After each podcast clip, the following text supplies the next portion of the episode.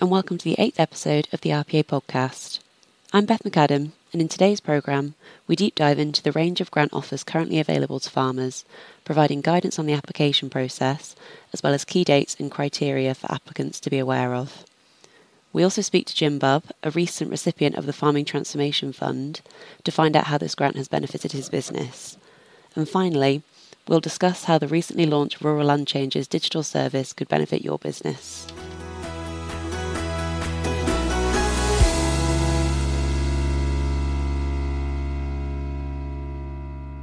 Here at RPA, there are a wide range of grants available to support farmers to develop their businesses, making sure that production can go ahead in the most efficient way and continue adapting for the future. Joining me today to give an overview of the range and type of grants available is Danielle Bragg from the RPA Grant Services team, who administer the available grants. Thank you for joining me, Danielle. Thanks for having me. I'm looking forward to setting out the grant support on offer for farmers. So, I know all the different funding options can feel a bit complicated. Can you start by telling me why we have the grants alongside the other schemes the RPA manages? Absolutely. So, grants exist to address specific one off needs within the farm. The type of grant we offer as part of the Farming Investment Fund specifically focus on investment in equipment, technology, and infrastructure that improves farm productivity and benefits the environment. That makes sense. Are you able to give a bit more detail on what grants a farmer can apply for under the Farming Investment Fund? Yes, of course. So initially, the Farming Investment Fund is broken up into two parts. For smaller grants, there is the Farming Equipment and Technology Fund, FETF, that provides grants between £1,000 and £25,000 dedicated towards the cost of specific items of equipment and technology to improve productivity, the environment, and animal health and welfare. And is the FETF currently taking applications? So there have been two rounds of this scheme so far. Round one was for general items, while round two was split into two application windows with items relating to productivity and slurry and items on animal health and welfare. The FETF is currently closed for applications, but we expect there will be further opportunities launched this year, 2024, including new items, so applicants should keep an eye out for those. Oh, great. Looking forward to that then. And what about the bigger grants? The bigger grants are covered by the Farming Transformation Fund. That provides grants from £25,000 all the way up to £500,000. This fund is dedicated towards large capital items to help businesses improve productivity, profitability, and environmental sustainability. And can you give an idea of what sort of things are available under the Farming Transformation Fund? There are currently five competitive grant schemes under the Farming Transformation Fund. These are slurry infrastructure, adding value, water management, improving farm productivity, and calf housing for health and welfare.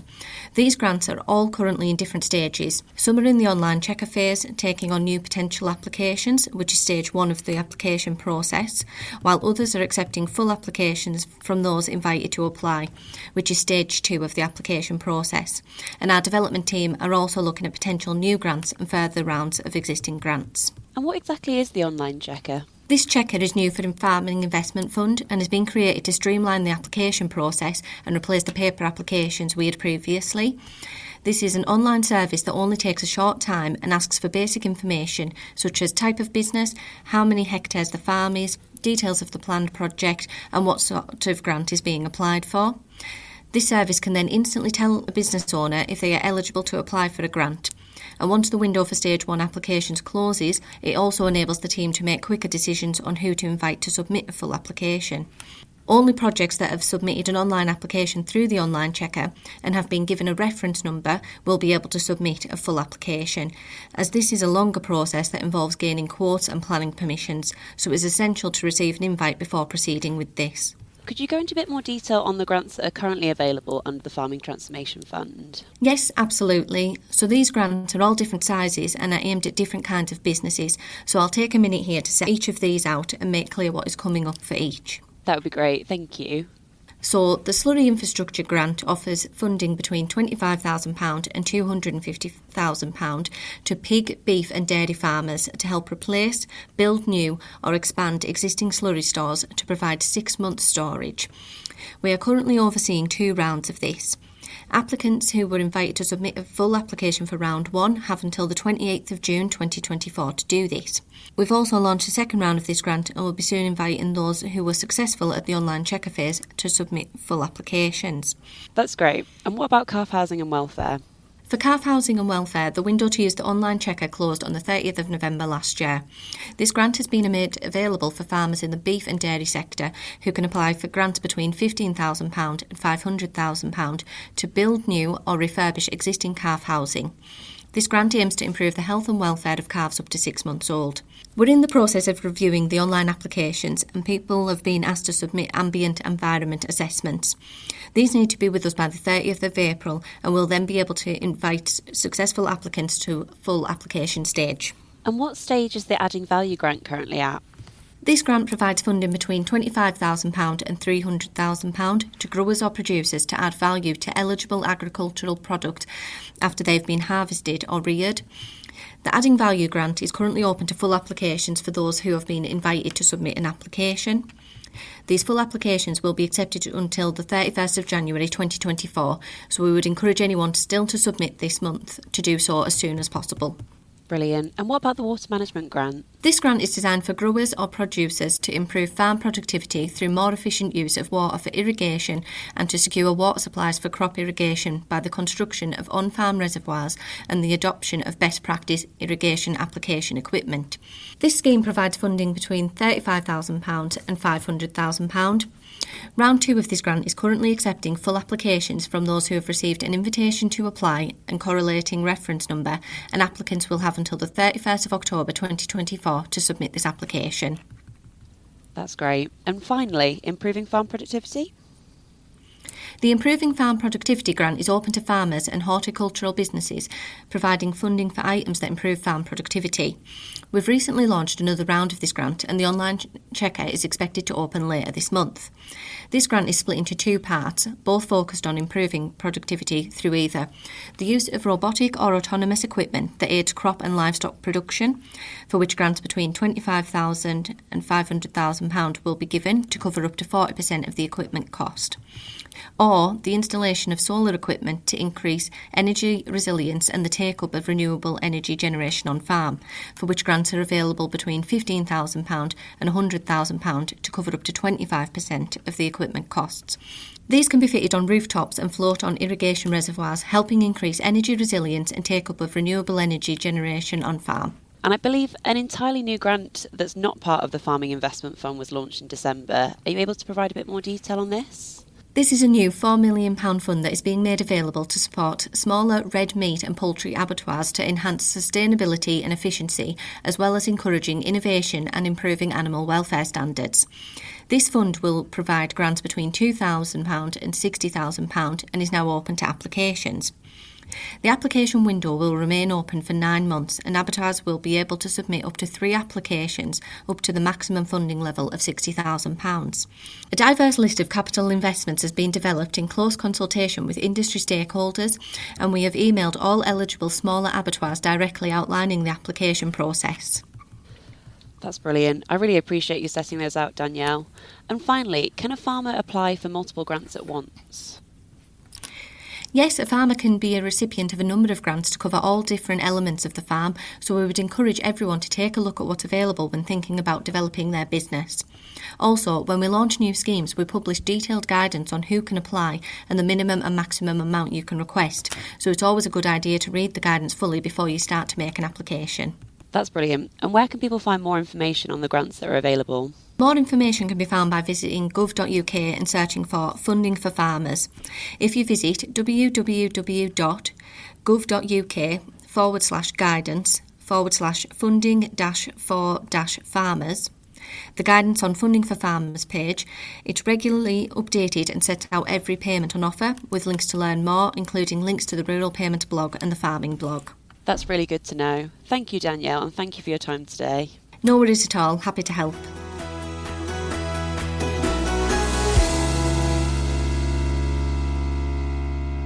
I'm joined today by Jim Bubb, owner of Shropshire Petals Farm in Newport, who has recently been a recipient of the Farming Transformation Fund grant focused on improving farm productivity.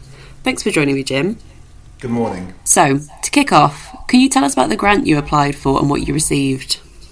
So, we applied for an FTF grant back in March 2022.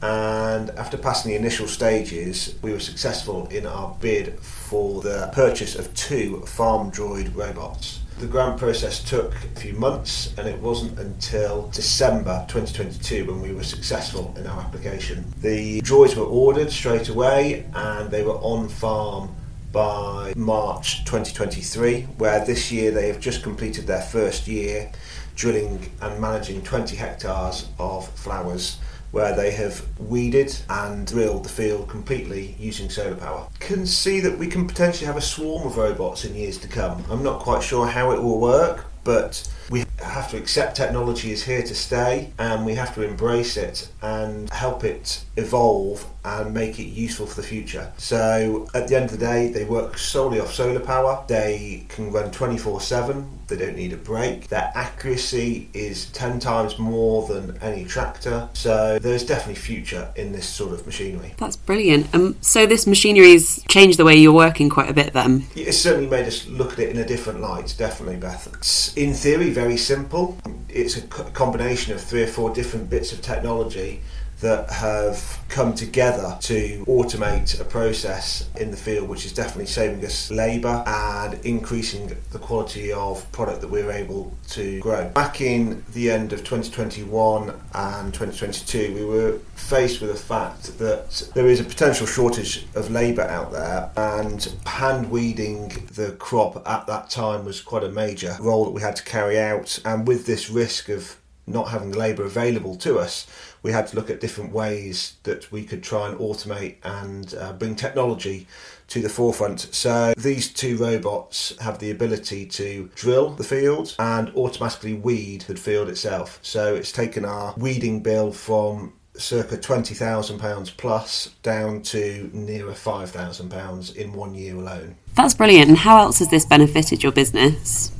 Well, the machines have increased the accuracy and the con- and the quality of the flowers that we're growing. So we've seen some improvement in yield, and with the increased accuracy of weeding, we've been able to reduce our herbicide that we've applied to it. So reduce that, which is a good thing.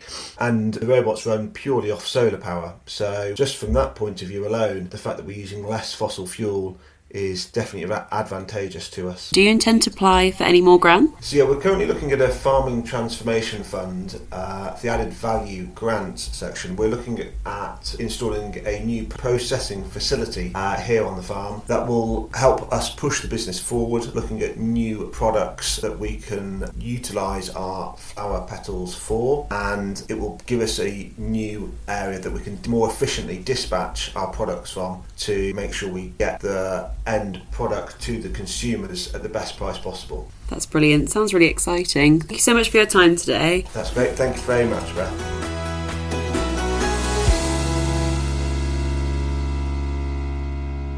In December 2023, the Rural Payments Agency launched a new digital service that allows you to edit your mapping information online.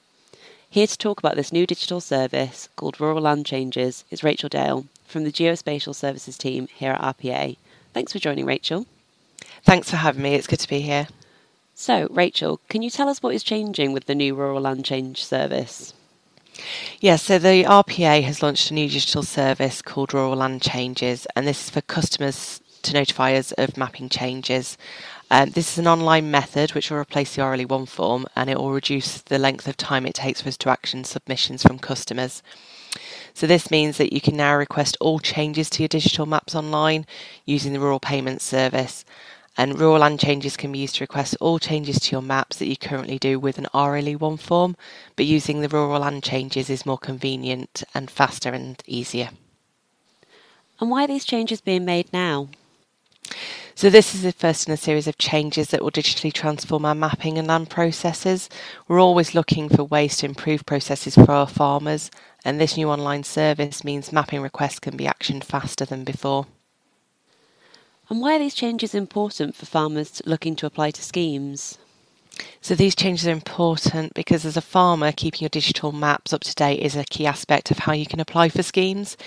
It will enable farmers to quickly inform us of mapping changes ahead of any new application they wish to make, for example, for sustainable farming incentive or countryside stewardship, which require mapping to be correct before you can apply.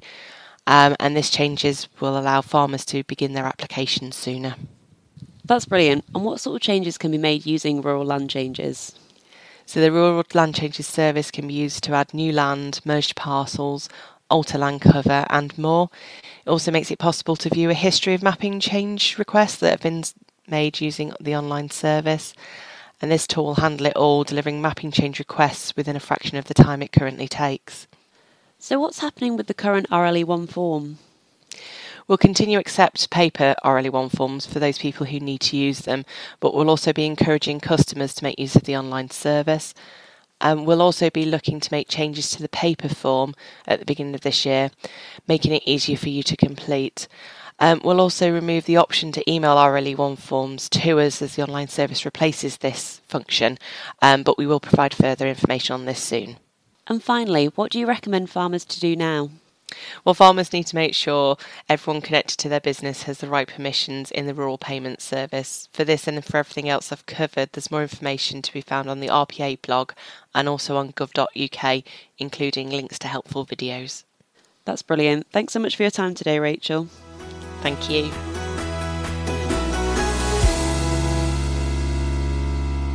So, that's all we've got time for today. Thank you to Danielle, Rachael, and Jim for taking the time to answer these questions, and thank you once again for listening. We've covered a range of topics again today, but we're always happy to receive your questions and suggestions.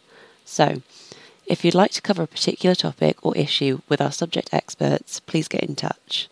You can email us at externalaffairs at rpa.gov.uk, or you can follow us on X, formerly Twitter, at RuralPay, or you can follow the Rural Payments Agency on Facebook.